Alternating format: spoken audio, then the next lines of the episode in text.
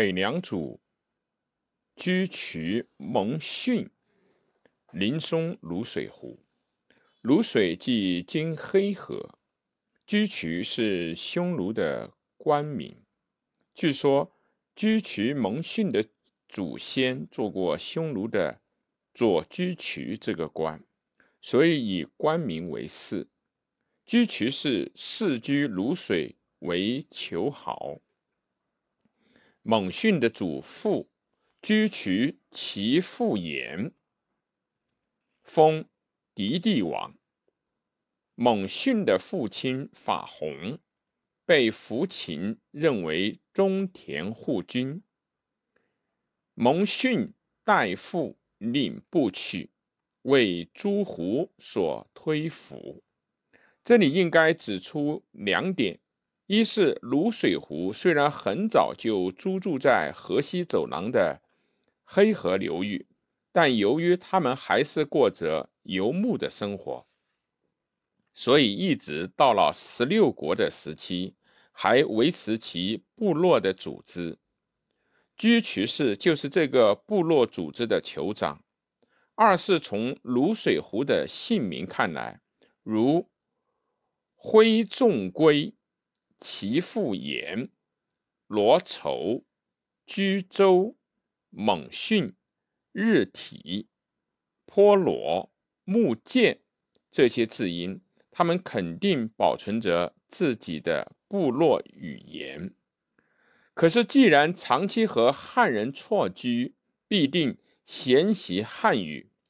像沮渠蒙逊不仅通晓汉文，而且博涉群史。泸水湖沮渠部落的社会发展阶段及其经济文化生活和汉化程度，大概仅次于低服氏、羌姚氏，而要远远高于鲜卑的乞伏氏、突发氏。泸水湖的分布地区虽然很广，安定、信城都有他们的足迹，但河西走廊的张掖郡一带是他们集中居住的地方。居住在张掖的这个部落，在16国云扰时期，为了保卫本部落，经过武装过程，逐渐形成了一支武装力量，割据河西走廊的吕光、段业都想支配这支武装力量。公元397年，后梁主吕光命其子吕齐率领张掖泸水湖部率的沮渠罗畴伐西秦，光帝吕炎战死，吕光委罪沮渠罗畴，杀罗畴及其弟居州。沮渠蒙逊是罗畴的侄儿，是那时在姑臧治领营人沛襄子担任戍卫工作。罗畴和居州被杀后，归葬于临松。泸水湖诸部前来送葬的有1万多人，蒙逊随与诸部结盟起兵，攻下梁陵松郡，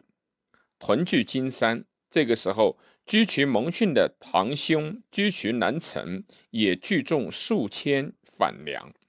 他们共推后梁建康太守段业为凉州牧、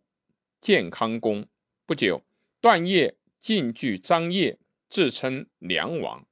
公元401年，沮渠蒙逊诱使段业杀沮渠南陈，却又借口段业枉杀无辜，